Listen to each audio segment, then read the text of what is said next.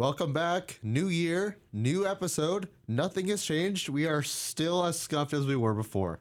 Yeah, but I mean, like that's the niche. Yeah, but we're so scuffed that you know we had intended to make multi uh, multi episodes for the World Cup, but we never really got around to the second one. Well, that's because winter break was such a big chunk Okay, of but like time. we had like a period of time where we could have recorded an episode, but we just didn't. I think I don't remember. it so- doesn't matter. Anyways, new year, new us, except not really because we're going to be covering the same things yeah, in the same way we usually do. and that's what the viewers want or the Yes. listeners want. They can't view because it's a podcast. Yeah. So I don't think we really need to cover the World Cup, to be honest. Uh, obviously, the GOAT, uh, Lewandowski, lost, Yeah. as as we all know. And Messi, you know, that other guy, he, he finally won the World Cup. Only took him how many years? Too long. Too long, yeah. Yeah.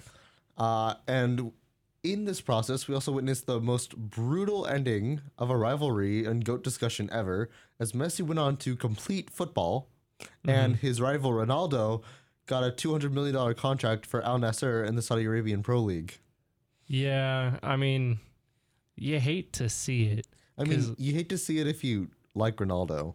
Well, I mean, you just hate to see it. Period, in my opinion, because like what he he's done so much for the game and like growing it and like uh just expanding it, which is like the same thing as growing it. I'm just repeating myself, trying to think as I talk. Yeah. Um, but I mean, he's just done so much for the game that to see a legend like him, kind of like stop when he still had some to give, it's sad. But like considering the actions that he had done previously, like in regards to Manchester United, Yeah, the the the the, the incident, the, the, Piers podcast Morgan incident. interview. Oh man, that's like its own separate thing that we could talk about for a while.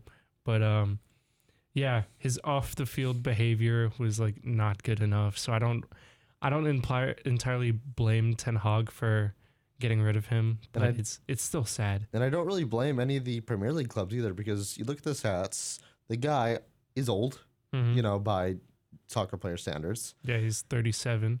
And he's I would say he's kind of past his prime at this point. Oh, for sure. Like even though he was like lead scorer last year, right, in the Premier League or something like that. He, had was United's top scorer. United's top scorer, but then again United were United.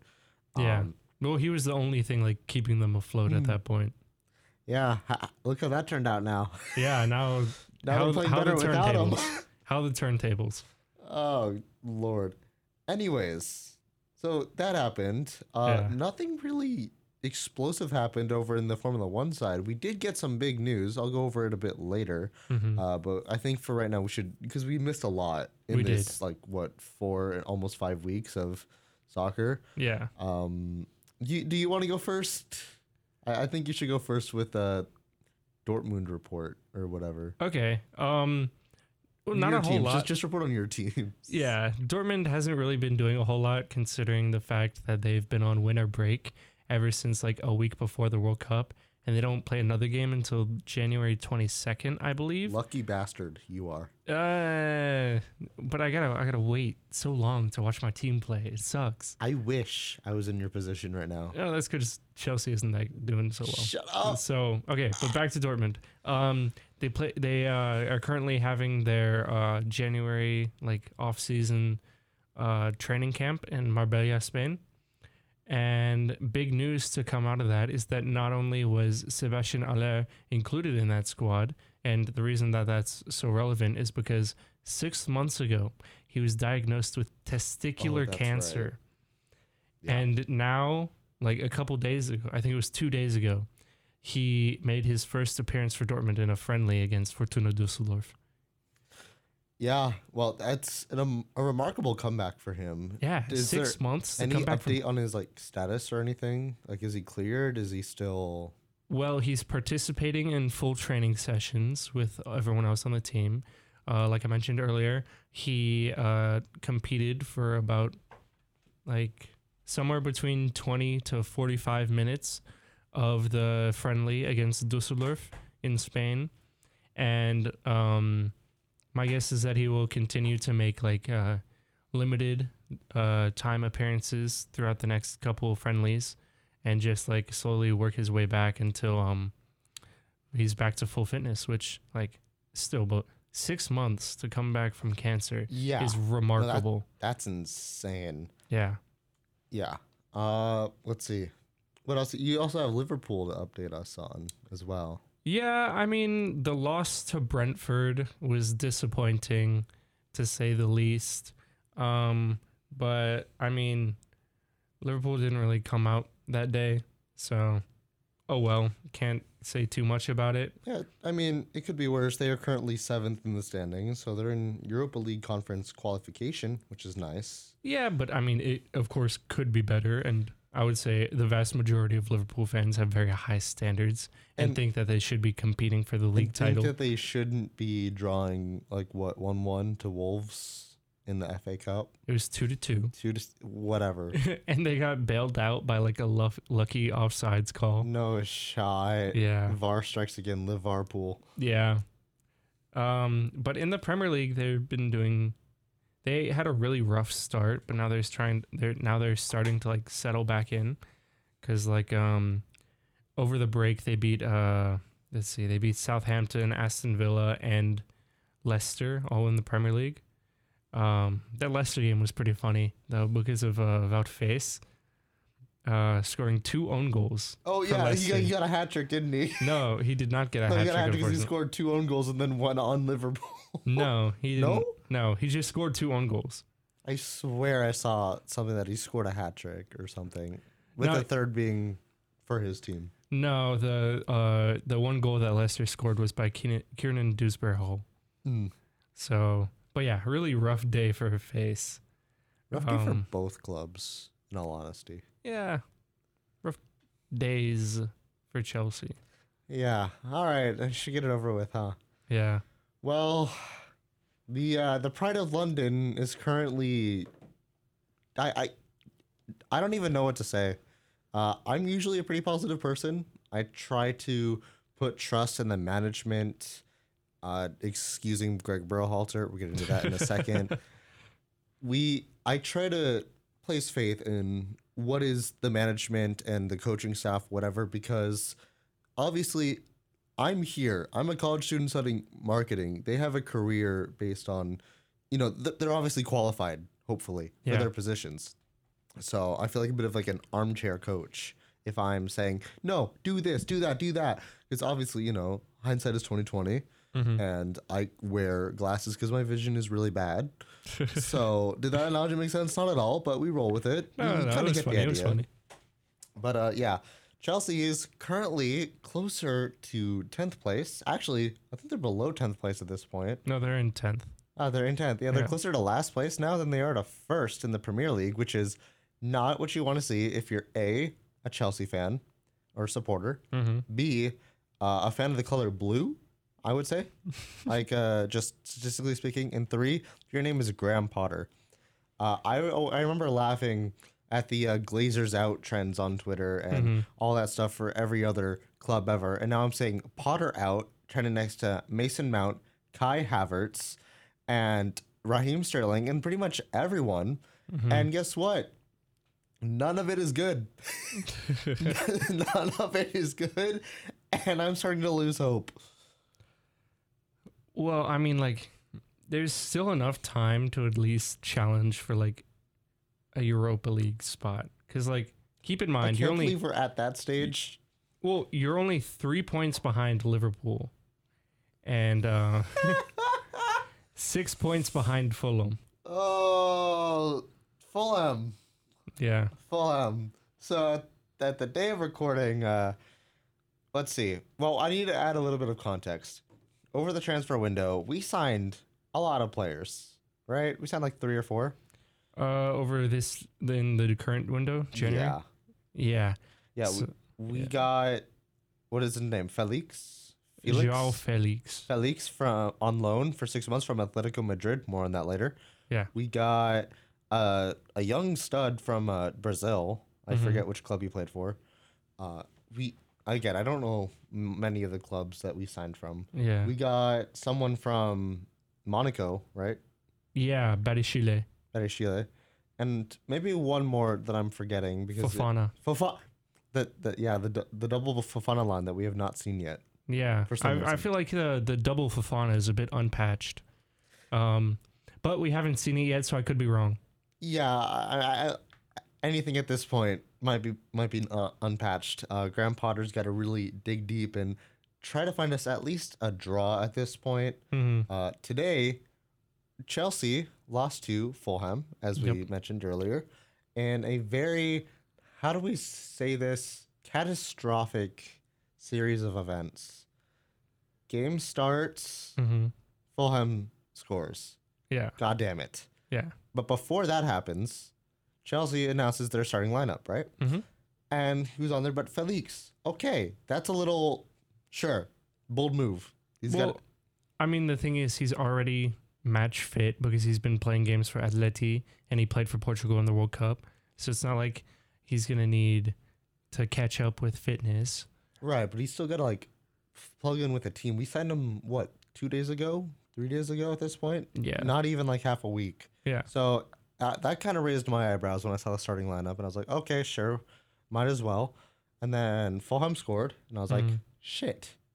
But then, you know, second half goes on. You know, I'm already losing hope. Uh, Koulibaly, the goat, by the way, scores the game tying goal, and I was like, let's fucking go. You know, I was ecstatic yeah. to make it at a draw, and then I see a cool notification from One Football, not sponsored. Should be sponsored though. Should be, hopefully, please. if anyone maybe one working day. at One Football is listening, which I doubt they are, but please sponsor us. We could really use the money I for need to pay for nefarious tuition. purposes. Huh? Okay. yeah, I need to fund my takeover of Chelsea Football Club and institute uh, Christian Pulisic with the uh, the stuff.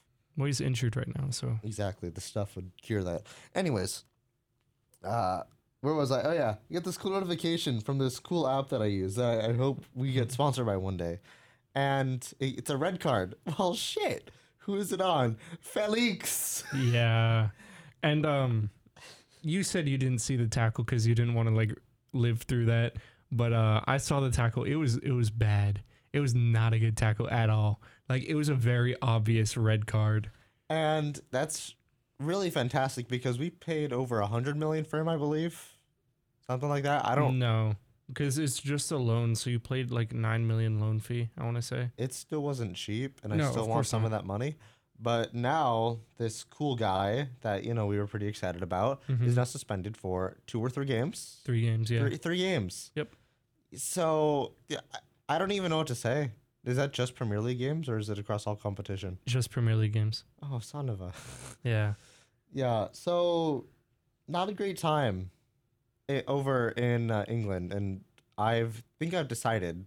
I was talking with Alex when we were walking up here. I decided to boycott the Premier League uh, because Chelsea is not doing too well, and it brings Yeah. me great pain. However, if we go a bit east and, and south, Oh, I want to say oh, just one thing Okay. before. let's take a quick detour. We need to refuel the plane. Well, um, the thing about Joao Felix is that Graham Potter started him in a front two with Kai Havertz. And the thing is, Joao Felix and Kai Havertz have two very similar styles of play. Uh, they're both like, it's kind of murky what their best position is, but usually when they're the most effective, they're playing in like a false nine. And so the problem with that is you can't be playing two false nines at the same time. And the thing with the front two is that they're both either going to be stepping on each other's toes, trying to get into the middle, or you're going to have them both playing out wide at the same time. Do you want to explain what a false nine and a front two is? Okay, so uh, first I'll just do front two. The front two is the way that the team is lined up, and so usually you uh, say the formation from defense to offense. So, for example, Chelsea on the day were playing a three-five-two. They had three defenders, five midfielders, and two forwards. Um, in the front two were Joao Felix and Kai Havertz. Um, and a false nine is, uh, well, a traditional number nine is someone who's a poacher. They like to get into the box, get on the end of crosses, and score a lot of tap ins, basically. Yeah.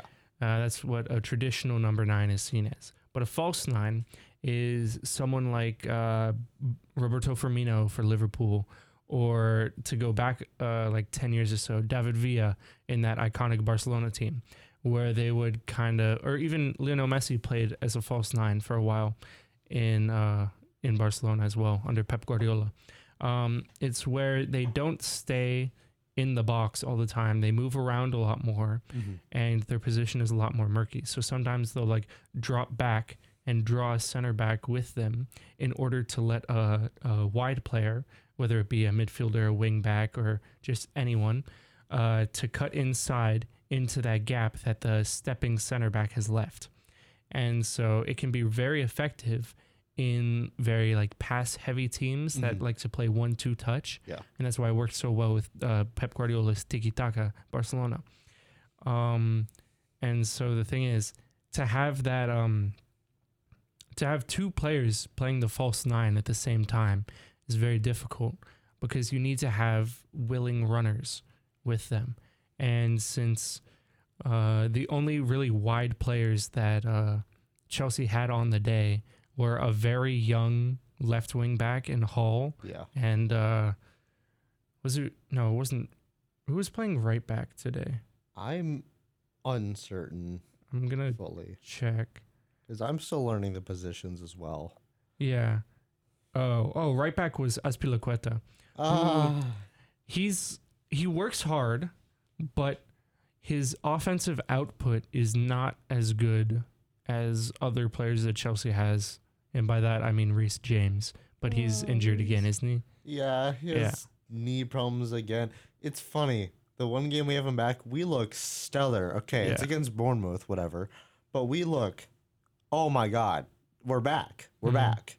And then he's injured again. Yeah. And then the kind of team balance goes off again. And now we're back to where we were before the break. And I'm like shocked. yeah. It's kind of painful to watch. You know, people are dragging on the team. I'm getting shit from Tottenham fans. Maddie. Uh, not. Mm, and Arsenal fans. Harry. And I'm like, what am I gonna do? What am I gonna do? Tell them that they need to go beat us? They probably will, and they have. So Tottenham, I'm not so sure about. Tottenham suck. I hate Tottenham. we lost to Tottenham. It doesn't matter. Under Tuchel. How, how many trophies have Tottenham won? Literally the same amount as I have. Exactly, and that is zero. No offense to you, Patrick. Full offense to Tottenham, though. Playing in a toilet bowl stadium Yeah, with zero trophy. this is a very anti-Tottenham podcast. Then again, isn't everyone? They should be. It should be. Anyways, so are we good to transition southwest or southeast, Um, or do you have a few more things you want to touch up on? Well, I think my rant about uh, playing Joao Felix and Kai Havertz at the same time is kind of over because um, neither of them are going to score you a bunch of goals on their own. They need to be able to work within a system. And that system worked super well for Kai Havertz at uh, Bayer Leverkusen in the Bundesliga. And it worked super well for Joao Felix in Benfica the one season that he played there. So In all- yeah, in all honesty, Joao Felix is still a very unproven talent because um okay, I guess we will talk more about this now that I'm getting into it again, but um Joao Felix played one season, one full season in the Benfica senior team and his numbers were all right and then he got this huge 120 million plus move to Atletico Madrid. And in that moment, I was like, wow, there's no way this is going to work out like they want it to.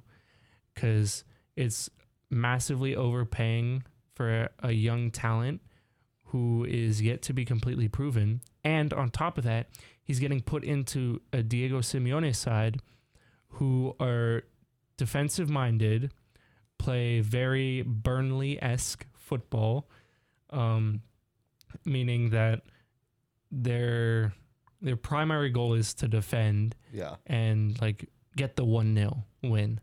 Like hit you on the counter attack. They don't play possession football. They don't play pretty football. They play for results, not for uh, visual pleasure. And so to have someone like Joao Felix in that side is just like completely contradictory. And I've always thought that. And then whenever someone or whenever I see the question like, is Joao Felix the right fit for Atletico Madrid? I always thought no. And then the thing is, is he the right fit for this Chelsea team? No. We'll see. No, he We'll is not. He is not. Oh God. No, because it doesn't play to his strengths, and he doesn't play to Chelsea's strengths. So it's like it's a very weird thing. And um, I actually saw a video like yesterday or something like saying that this, in all honesty, could be a very political move for Joao, in the fact that um, he is in a way pushing Diego Simeone out because Diego Simeone is already on the ropes. He's in the hot seat. He's on the verge of like getting fired by the Atletico board, and um, just it's not looking good for him. So All right. So we're gonna stop discussing Chelsea yeah, here. Uh, as much as I would love to keep ranting about them and being depressed, uh, I think we need to move on. yeah, we were talking about that for quite a bit. Yeah. Uh, so rapid fire. Some other news around around the pitch. hmm Uh, some other news I saw. Manchester United looking very strong. Yeah, unfortunately. Unfortunately for you, for me, uh, I have a kind of a grudge against City for existing Hmm, at the moment. That's fair. At the time of recording, uh, the Manchester Derby is this weekend. Yes, it's on Saturday. Yeah, at a really inconvenient time for us. and for 4:30 pretty much all of America. 4:30 a.m. kickoff Pacific time. I will not be watching. I will see. I'll make a game time decision. Yeah, that mm, that, that that's always worked out great. It has not. Um, other news? Did you hear anything? Oh, uh, what's his name? David Beckham's son. I forget his oh his yeah, name. Romeo. Romeo is now playing for a tier two English team. Yes. No, he signed with Brentford, Oh, that's right. but Brentford. he's he's playing in their youth team. I That's say right. That's right. Because he's not on the official team, but he's in he's associated with the club, just not in the first team that plays in the Premier League. Yeah. So that's pretty interesting news. Um, I I saw an article that uh, Angel City Football Club for the National Women's Soccer League here in America is looking to be the first women's team, I believe, either in America or the world. I don't quite remember to reach the one billion dollar uh, cal- salary cap. Oh wow. I believe that was f- sourced from the Athletic. Mm-hmm. uh, and and they're looking to become the Yankee Cap pretty much of the NWSL, and I believe they just signed an 18 year old first draft. Yeah, pick. the NWSL draft was today, and Angel City had the first draft. They drafted, um, I believe it was Alyssa Thompson from Harvard Westlake High School in California. Harv- Oh, Yeah, interesting. Which, you know, we're both from California, SoCal specifically, and Harvard Westlake is Yeah.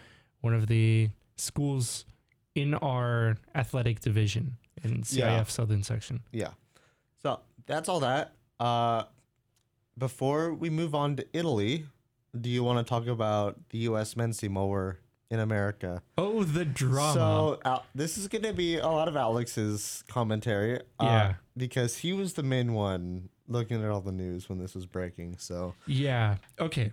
It is a ridiculous situation. Yeah, so- so over the break, a bunch of news broke out Yeah. involving a certain Gio Reyna Yeah. and a certain Chrome Dome Greg Berhalter. Yeah, it actually re- relates to our last episode, the World Cup special, Oh no. because I remember I did have a little rant about uh, Gio not playing, Yeah. So and now more information has come out. we now that. know a lot more. So Alex, please take the stage. Okay, so I am gonna have to preface this with a bit of context.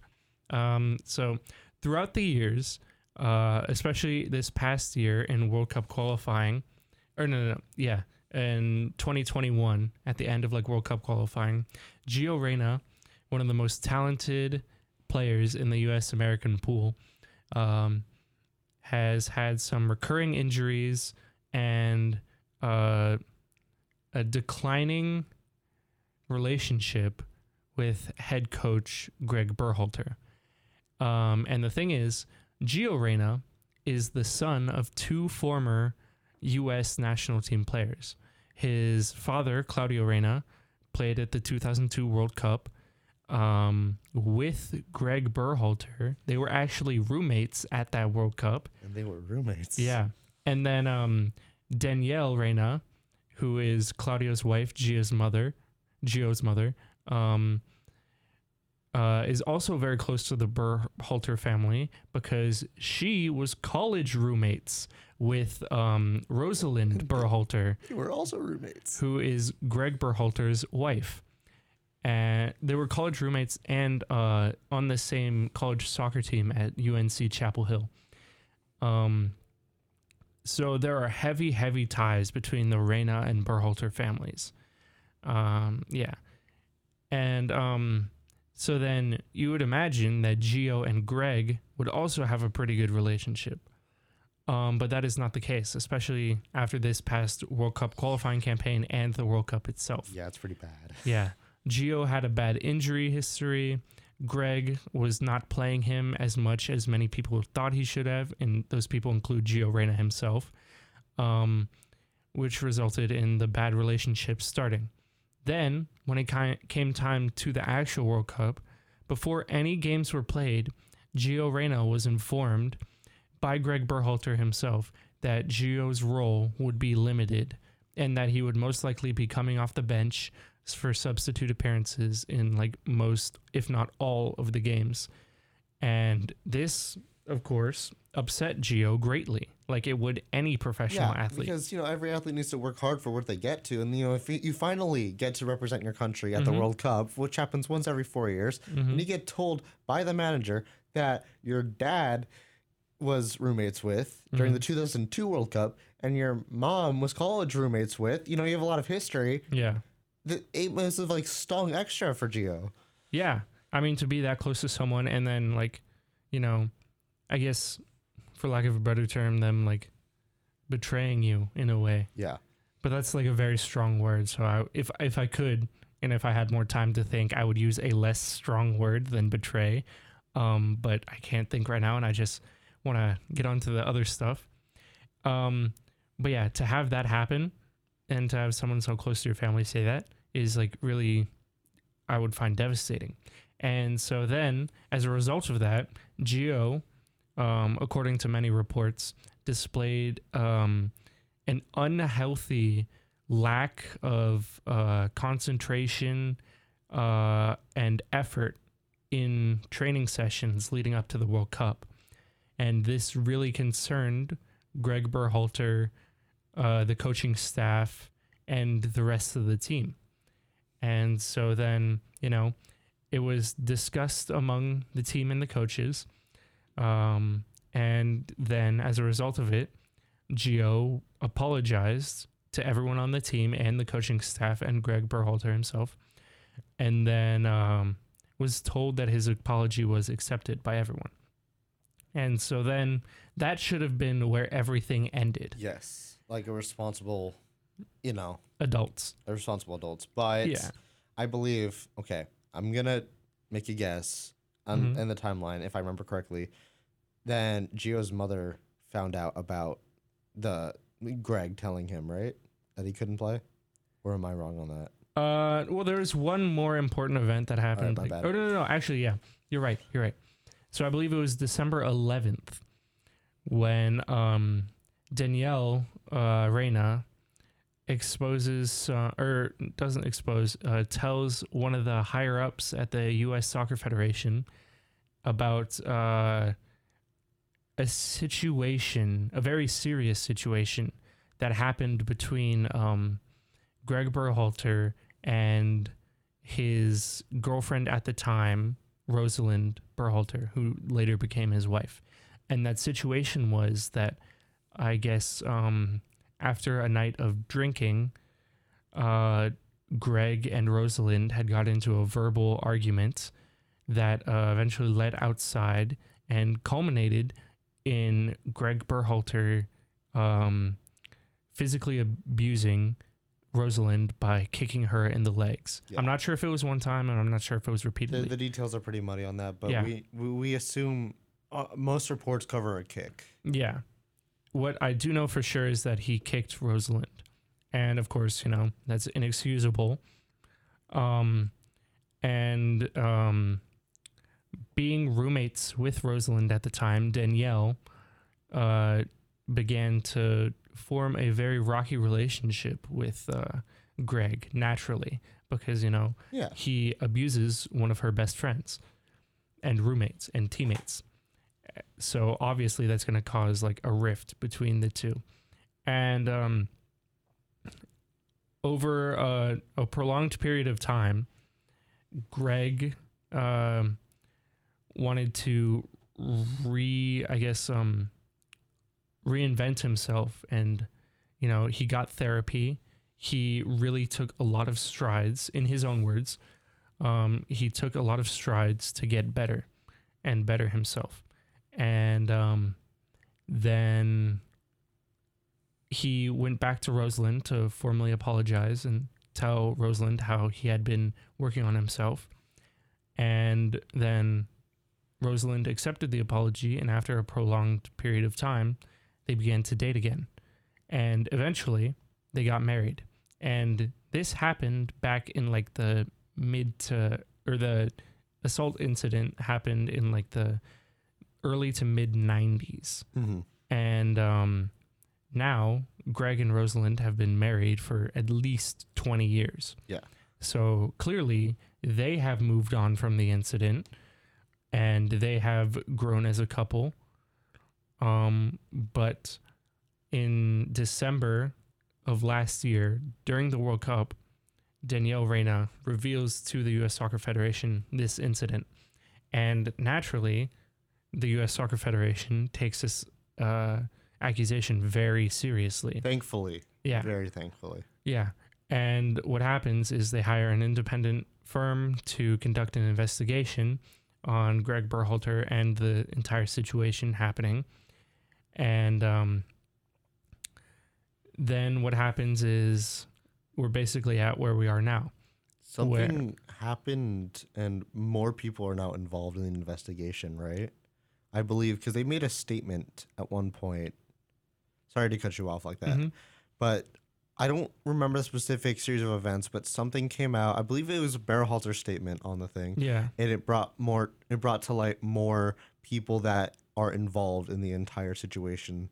So it, the, the whole thing is really a, a mess. Yeah. It seems like Greg didn't know who revealed the information, but then um, after Greg was put on like uh, forced leave, basically, where he or he, suspension, um, it was revealed that uh, Danielle and Claudio Reyna were the ones that broke the news to the U.S. Soccer Federation, which is ridiculous because like to create that drama within not Yeah. only the federation but those two families that have been so close to each other Yeah. for such a long time. And the reasoning behind it was also kind of dumb. I remember the quote was like, Ray- Gio was getting punished for something that Greg had done or something along the lines like a while ago. yeah, I, I I know the quote that you're talking about, and the thing is, or I think what Danielle was saying is that um, Gio was getting punished for acting immaturely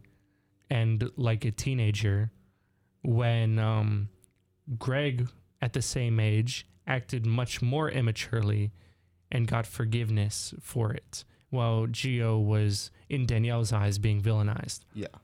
And I gotta say, like I can I can't agree with that. Like I understand that yes, Greg had like he took a lot of steps and a lot of time to um To better himself, you know, he took a really mature decision and Mhm. really tried to change it, which is very respectable. I think, you know, doing that in any context is unacceptable. And j- just to be at that point, but the fact that he made like the mental decision, okay, I did something horribly wrong and I mhm. really need to better myself. That's respectable. I really don't understand the need. I mean, okay, mothers, you know, they want the best for their kids, right? of course. And so I guess that's where some of it may come from. And uh, she had that quote about believing that Joe was being villainized by Greg, whatever. hmm The whole thing is still very immature. This all could have been avoided if it just ended at Gio apologizing and everyone accepting Yeah. and none of this would have to happen and i think that's really telling about the entire situation. What does this mean for the future? Currently, Greg is not with the U.S. Soccer Federation, I believe. He's Well- on forced suspension. Yeah, he's still on forced suspension, and he will be for at least the rest of January Yes. while the investigation is conducted. And so that means one of the assistant coaches will be running the January camp for the U.S. men's national team. Um, so he will be making all the roster decisions, the training regiments, Yeah. all that stuff. Just under new ownership for right now. Yeah. But regardless of how this goes down, this is going to look really bad for both the Federation, hmm for the men's team, and for the Re- Reyna family, Yeah. for the Berhalter family. I just, Yeah. everyone involved, no one wins in these kinds of situations. So yeah, absolutely not. very disappointing to see. Yeah.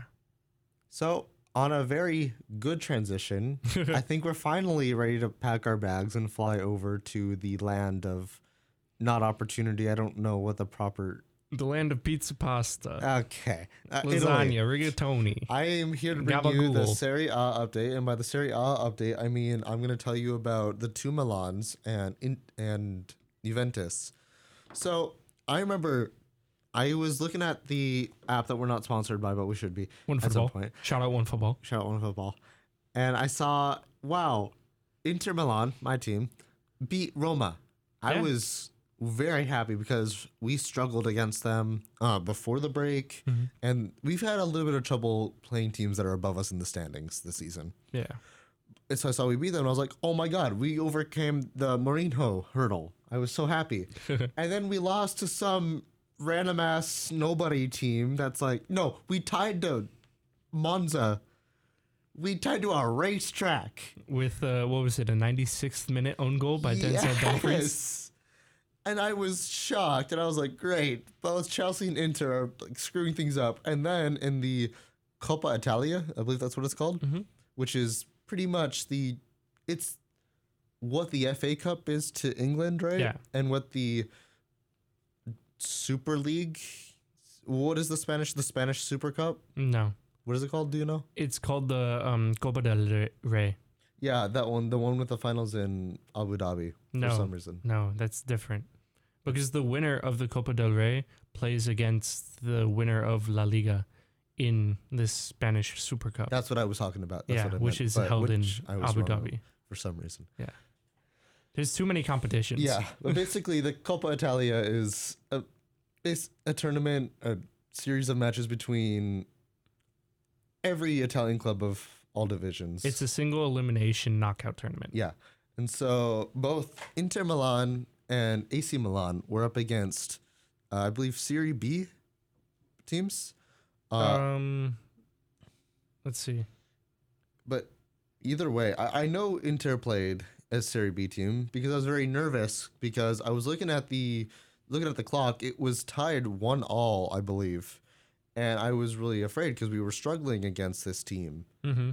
and that's not even Serie A, which not gave didn't give me a lot of hope. But then I saw that we won the match, and I was very very relieved. Well, okay. the The one thing that you have to remember is that Parma, who is who um, Inter Milan played against, had Gianluigi Buffon in goal. You got to explain every. You can't. What Okay, so Inter played against Parma, Parma?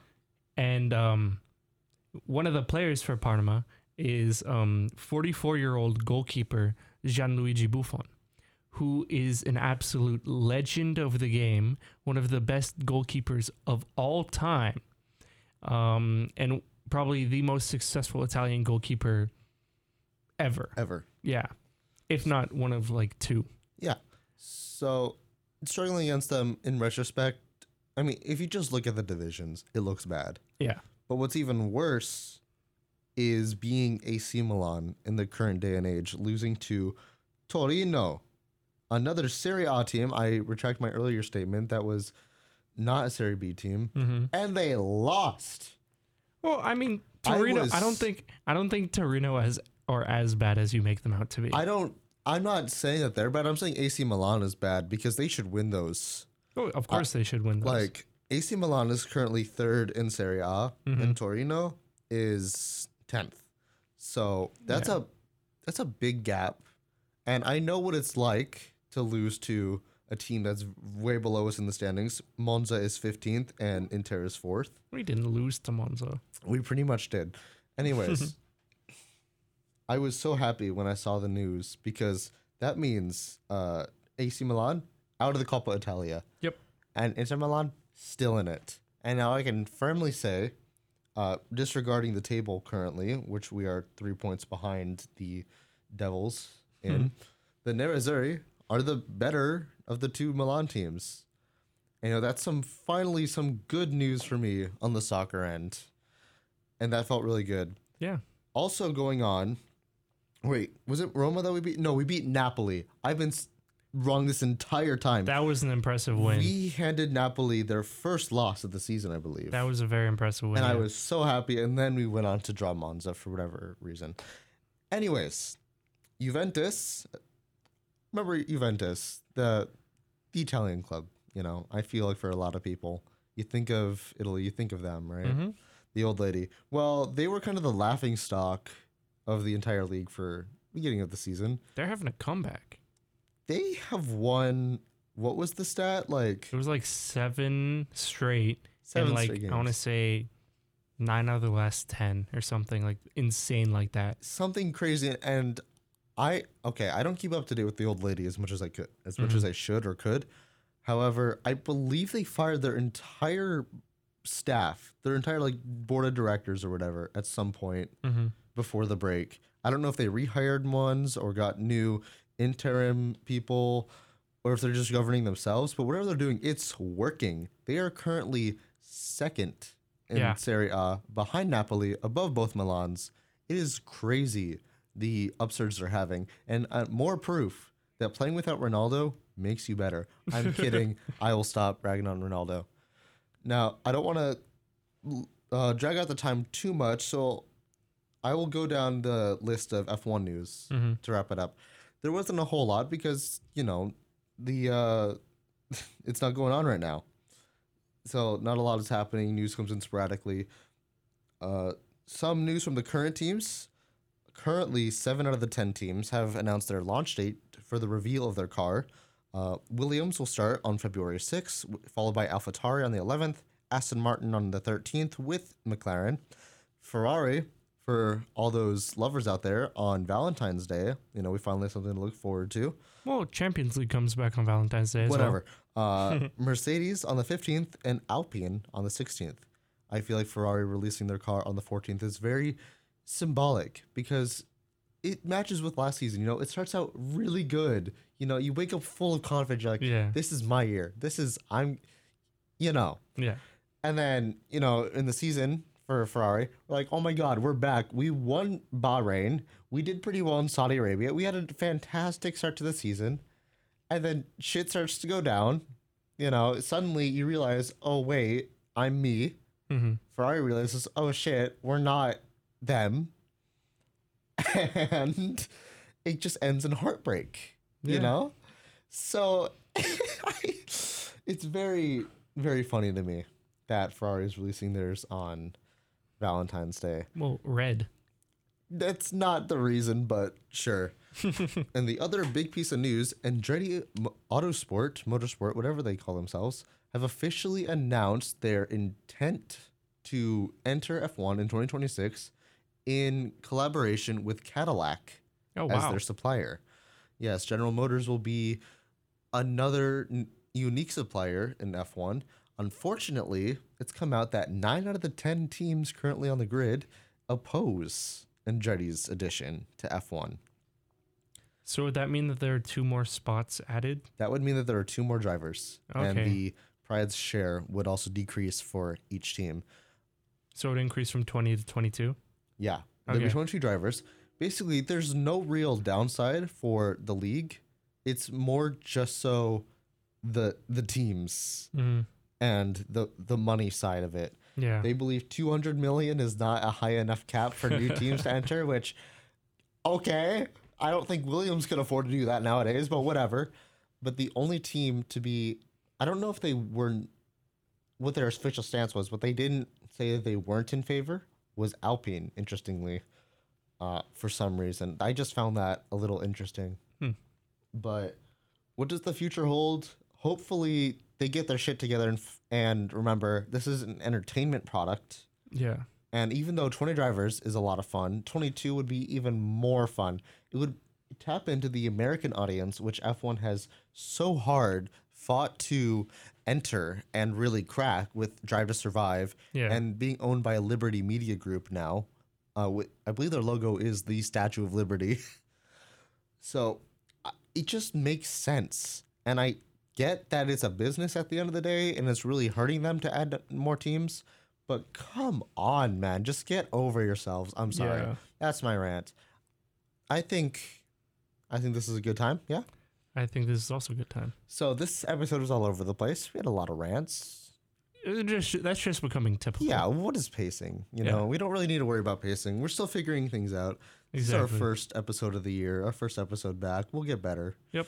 For sure. Just like Chelsea. Just like the US Soccer Federation. They'll get better once Joao. Felix's suspension is served. Yeah, don't worry. All right, thank you for listening. Hopefully you made it to this point. Yeah. Ha- Happy New Year. Uh, like 2 weeks late Yeah. at this point. Yeah. Well, okay, it's the 12th. Dang. is it the 12th? it is the 12th. Well, We'll see you next time. Bye-bye. Bye.